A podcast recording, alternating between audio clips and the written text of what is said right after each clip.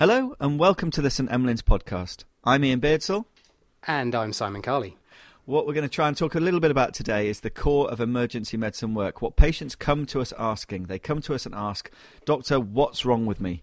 And we endeavour through a series of history, examination, and tests to find the answer for them, to tell them what's wrong. We just want to have a little bit of a chat about what that really means, what it means to make a diagnosis. Simon, to you, what does it mean when you're actually diagnosing a patient and you say to them, you have this condition? Well, in day to day practice, what I'm doing is I'm applying a label to them. So I'm saying either you have this condition and that I'm going to do something on the basis of that, or more commonly in emergency medicine, we're saying that you don't have something because we rule out physicians and it allows somebody to go home. So I'm saying things like you don't have a myocardial infarction, I'm fairly confident this isn't chest pain due to cardiac disease, you can go home. So we're using it as a label to make decisions. That's how we do it in day to day practice. And it's probably worth just thinking a little bit more about that. So we tend, I think, to work backwards. We don't start off with trying to say what's wrong with a patient. We tend to start with saying, we're going to take the serious stuff and rule that out and work backwards, if you like. Is that a reasonable way for us to work? Yeah, I think so, because we're most interested in things that are going to kill you. And in particular things that are going to kill you quite quickly, and in the UK, certainly things that are going to kill you within four hours. So we're really interested in spotting those um, at an early stage so we can do something about it. So we are a bit backwards. It means that we're very interested in diagnostic tests which tell us what people don't have. So we're looking at tests which we would describe as very sensitive that will pick up anybody who has the condition. And those tests, I guess, don't just need to be blood tests, but any time we ask a question or perform part of a clinical examination, these are all parts of our testing strategy. So asking a patient about their clinical presentation, we're always doing tests, aren't we? It's just not necessarily that they're what we might regard as tests in the blood test kind of idea. Absolutely, and that's really important because people think about sensitivity, specificity of this blood test or this x ray, but everything we do, you're absolutely right, is so important. And the most powerful tests that we have are clinical history examination. So, you know, a sensitive test for have you had a cardiac um, event is do you have chest pain? And a really specific test would be something like temporal arteritis. Do you have jaw claudication? You know, so there are questions that we can simply ask patients or examine them about, far more powerful than a serum rhubarb that you might get back from the lab in two hours. So in all of this discussion, we've got to put inside of that that our key work is done in the history and then in the examination to a certain extent, but it's all about the history. And maybe if we start thinking of our questions within the history as diagnostic tests, that's going to help us get to where we need to be. So we're going to think a little bit about how we tell a patient they don't have a certain illness, how they don't have that diagnosis. And we start with the life threatening stuff, I guess. So, how certain do you think we have to be to say that a patient doesn't have one of these life threatening illnesses? The ones that we all worry about, the SHOs are dead panic about in their first few weeks, the MIs, the missed PEs, the aortic dissections, the subarachnoid hemorrhages, everything that keeps us awake at night. How sure can we be? Are we ever 100% sure that patients don't have those? Oh, it's really interesting, isn't it? If you go out and ask people, they think they are, but they're not. And so we let's let's explore that. So, how certain do you need to have to be? Well, if you are thinking about sending a patient home or about not doing something, so you can de- declare them as not having the condition.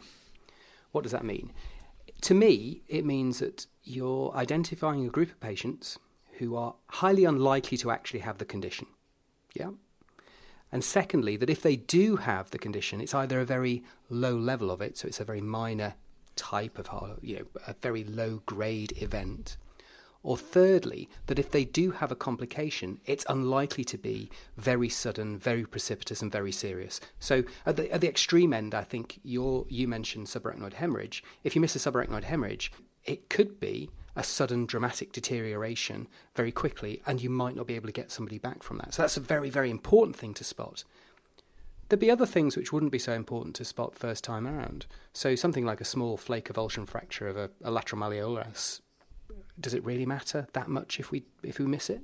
So we can tolerate different levels of certainty depending on the clinical condition we're looking for.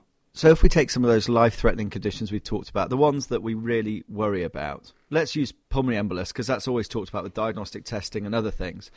How sure do you need to be that a patient hasn't, who's presented with shortness of breath and or chest pain, hasn't got a pulmonary embolus before you can say, I can stop testing you now, or I can stop asking you questions, or I can stop what I'm doing, and you can move on to ruling out the next diagnosis on the list of problematic things. Where, where do we have to be with that? Because from what I think we're saying is you're never 100% sure.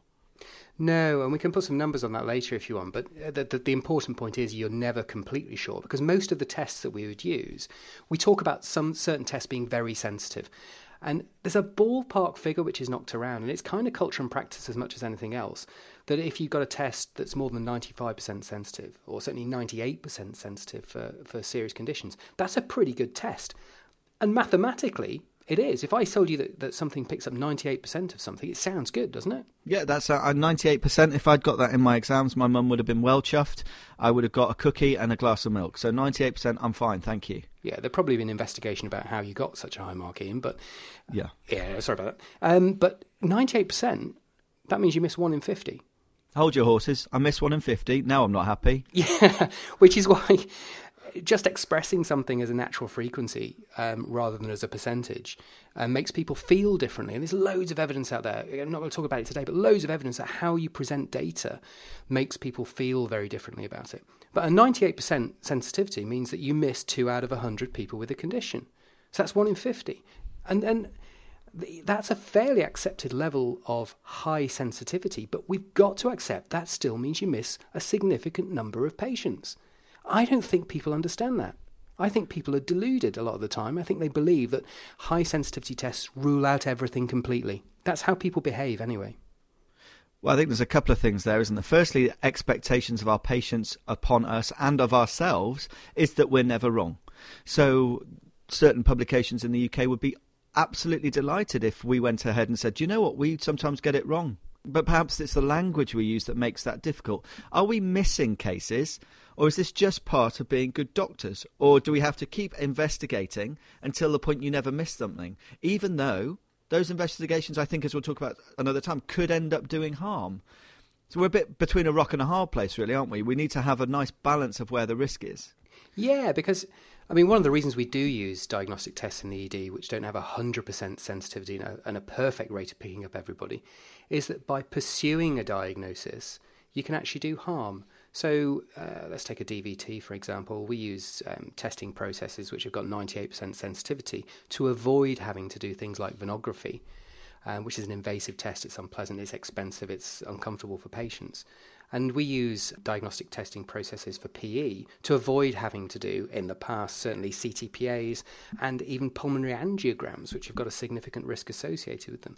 So you reach a balance point where pursuing the diagnosis further is probably not wise. And there's another point as well. Conditions that you miss, that 2% that you miss, are probably, and in most cases, the patients who have the smallest burden of disease. So a massive PE is unlikely to is less likely to be missed than a teeny tiny one. And therefore the consequences of the miss aren't as great and we actually, again, we deal in absolutes, don't we? You have a PE, you don't have a PE. We rarely put a quantity on that, I guess, because we're not really sure what that means. But I guess we, massive PE, we will say this is a massive PE because it changes what you do next. But we just give them a label of disease rather than how bad that disease is. You've had a non-STEMI. We don't necessarily how, say how bad that non-STEMI has been. Yeah, so when you make the diagnosis, so you say you've got the label, are we saying that you've actually got the disease? Or are you saying you're now in a population of patients, and if we treat that population of patients, which is a mix of people who actually have the disease and who don't have the disease, overall you'll benefit? And that's how medicine actually works. When you go through a diagnostic process and you come out the other end, if you got if you're tag positive, diagnosis positive, you're a mix of true positives and false positives.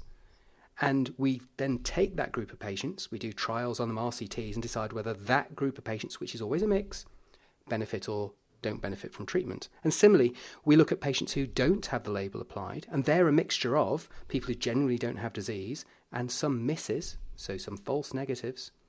And we look at that group of patients and see if they benefit from not having had the diagnosis made, although that's a less common study. So more and more we're dealing in uncertainty and we're removing some of those absolutes. It's probably worth just taking a couple of minutes out if you can cover it in a couple of minutes and thinking a little bit about what we mean by sensitivity and specificity just because we're going to be talking about it a lot. So if I've understood it correctly, sensitivity Snout and spin, so snout being sensitivity, that's a test that helps you rule out disease. But it's actually measuring the number of people who test positive over the number of people who actually have the disease. Is that right? Sensitivity is basically a measure of whether or not you can pick up the disease. So, what you want from a sensitive test is that it will be positive for everybody who potentially has it. Now, that will be a mixture of people who actually have the disease and also some people who don't. So, a test like D dimer for uh, thromboembolic disease is very sensitive. It picks up lots of people who've got the disease, most people who've got the disease, in fact, but also picks up a bunch of other people who haven't as well. But it's still very sensitive. But the key for us is is that there's very few false negatives with a sensitive test. So because there's few false negatives, if you get a negative test, you're reassured that that negative test is correct. Am I getting down the right line here? Yeah, absolutely. So a negative test means that you're unlikely to have the disease. Just because that false negative rate forms part of the sensitivity equation. Yeah, sort of. But that 1 in 50 that we talked about before, that would be the 1 in 50 would be falling into that group who actually had a negative test but do have the disease. They're false negative, exactly. Indeed, absolutely. So then if we just flip that round quickly, hoping that we can take specificity in amongst all this, we've said that specificity is a rule in test. So Yep. if you've got a highly specific test, it's a rule in. And again, in my head, that means that we have few false positives. So if you get a positive test result, it's likely the patient has disease. Yeah, if the the test is positive, so if you if you have that characteristic or you have that feature, then you're very likely to have the disease. The one I always remember, and I use it in a lot of examples, is jaw claudication and temporal arteritis. So Oh, yeah. only only four percent of people with temporal arteritis have jaw claudication, but everybody s- with but everybody with jaw claudication has temporal arteritis. So it's a very specific test. But you couldn't use it as a screening test because only four percent of people have got it. I get you. So we're going to be using these terms quite a lot, sensitivity and specificity. I think we'll probably we'll be doing a lot about sensitivity because that's our rule out thing that we're thinking about more in the emergency department. So hopefully we'll come back and I think repetition is learning. Uh, so we'll do so repetition is learning. So what we'll do is we'll uh, use we'll go over those terms a bit more because if we can get those implanted in our brains and our listeners' brains, then we might be getting somewhere. So where we've got to so far is that the patient comes to us and they want to know what's wrong with them. But actually, we're going to work in reverse and say, well, let's work out first what isn't wrong with you and work out that you haven't got these life threatening conditions. So we're working backwards. We've thought a little bit about how certain we need to be, and we reckon 1 in 50, 2%, or 98% certainty is about right. Yeah, it's culture and practice, but yeah, that's what most people are working to. So that may be a bit of a bombshell for some people who are listening. We have to become more accepting that we're not always right and that we may be getting we may be what we're going to call misdiagnosis even though perhaps the terminology isn't as helpful. But even if that happens, the burden of disease may be so little, although they have it, that they come to no harm. Is that whereabouts we are? So when we're thinking about misdiagnoses and how important they are, then you can investigate that in several different ways. The first thing is that they've probably got a slightly less severe degree of burden of disease. So, for instance, big P's are more likely to be picked up. You've got a massive pancreatitis, you're more likely to spot it. If you've had a massive MI, you're more likely to spot it than a small MI. That kind of thing. So, burden of disease is important. So, it means the consequences of your miss isn't as great. But the uh, the other thing about missing diseases is again how quickly it's going to come back and get you. So it's acceptable to miss certain conditions if you know that they will gradually get worse, and therefore the patient's likely to come back to the hospital. Means you can do something about it when they come back. You know, so missing things isn't a disaster. It's a natural. It's a natural consequence of being a good diagnostician and using good, high quality evidence in your in your diagnostic protocols. But it does mean we've got to tell the patients that. So if you tell the patient you've definitely not go got your condition, don't come and darken my door again. You've definitely got an MI. Why are you bothering me? Then that's a really bad practice because a number of them will come back. And if you told them that when they went out the door, they're not going to be very happy. So I'm pretty comfortable with the idea that we're working through a series of tests. They might be part of the history, the examination. There might even be blood tests, radiological tests to say a patient hasn't got an illness. And when they haven't got an illness, we just don't treat them, obviously, and we reassure them and we move on and we try and find out what is causing the illness. If we flip that the other way around and actually perhaps work in the way that most people think we work, which is to say when a patient has got a disease, how sure do we need to be that a patient has an illness in order to then firstly dismiss all the other things that are on the differential, but also go ahead and start giving them treatment for whatever that illness may be. Are we always sure that people have illness or disease and a positive diagnosis, or is that again uncertain? Uh, well, if you want to get really pedantic about it, Ian, those are different terms, of course. Illness and disease are, are different things. So, illness is what the patient experiences, disease is the process. What the important thing is you're asking about, I think, is what happened, it's the consequence of making a diagnosis in a positive way. So, if you apply the tag to somebody and say, you have this, what are the consequences of treatment? So, if we take the biggies again, so something like myocardial infarction, there are significant consequences to making that diagnosis. That patient's going to get thrombolysis or go to PCI and be exposed to a whole bunch of different drugs, which is going to um, potentially expose them to uh, bleeding events and all sorts of things. So, there are risks in making a positive diagnosis.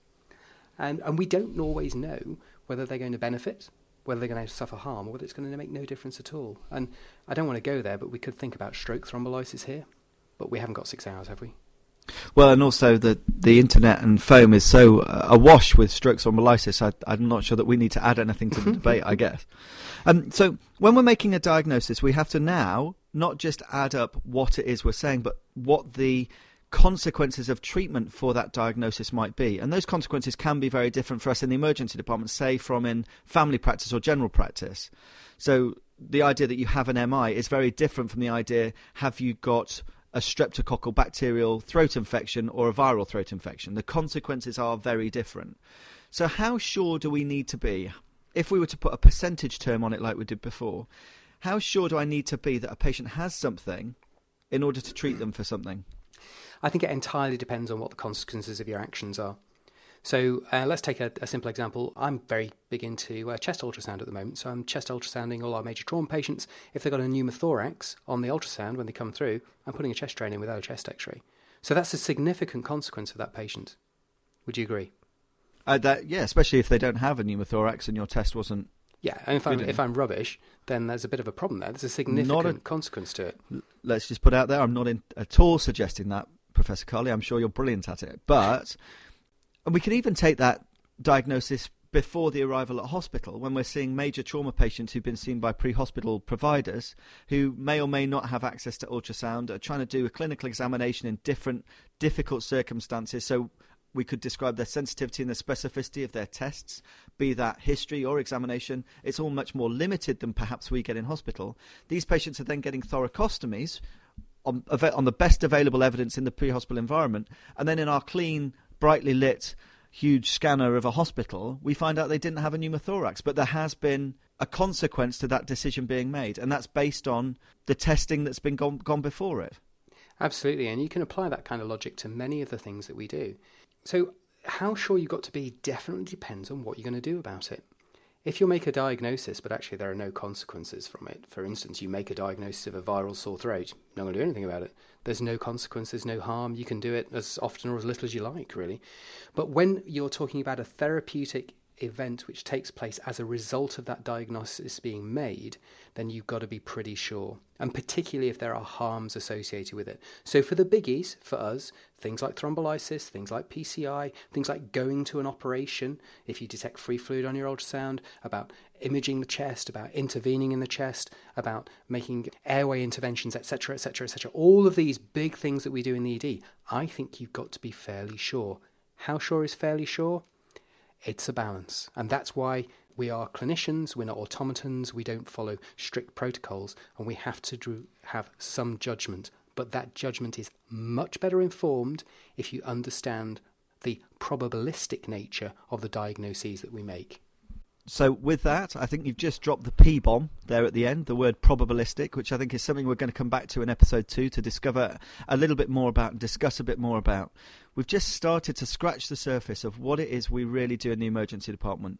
We aim to rule out disease, those life threatening diseases, but when we can't rule them out, we need to have a degree of certainty about ruling them in, and we need to use good diagnostic testing and also, much more importantly, good clinical acumen to make the decision to do the treatment. And these are all topics that we're going to discover a little bit more about in further podcasts. Just want to leave you to have a think about everything we've talked about, reflect a little bit, think about how that affects your practice, and we'll be back very soon with part two, discussing a bit more of how we make decisions and diagnoses in the ED. Hope. Take care. Ian.